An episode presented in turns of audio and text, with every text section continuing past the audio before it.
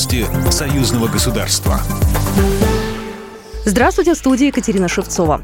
В День дипломатического работника министр иностранных дел России Сергей Лавров провел переговоры со своей британской коллегой Ли Страс.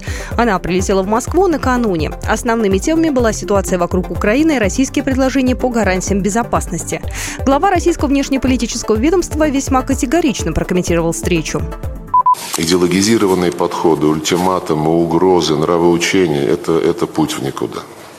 К сожалению, многие наши западные коллеги сейчас увлеклись именно такой формой э, своей э, публичной деятельности. Дипломатия это назвать не могу. Обсуждали также российско-белорусские учения «Союзная решимость-2022».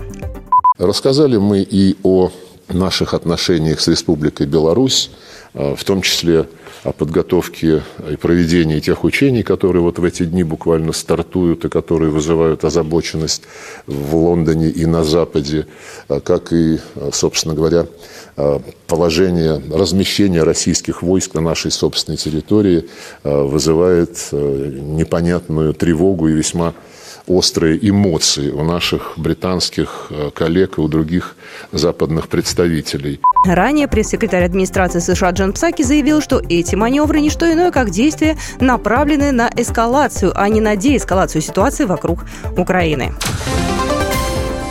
В Беларуси стартовали совместные белорусско-российские учения «Союзная решимость-2022». На первом их этапе на боевое дежурство по охране границы союзного государства заступила авиация и ПВО. Личный состав отработает охрану воздушного пространства, совместное пилотирование и выполнение различных боевых задач. На полигоне Брестский военнослужащие десантно-штурмовой бригады отработали элементы беспарашютного десантирования с вертолетов Ми-8 и МТВ-5. Беспарашютное десантирование с Ми-8 на высоте 20 метров, не приспособленное к местности. Э, десантирование было э, без страховки, э, по канату.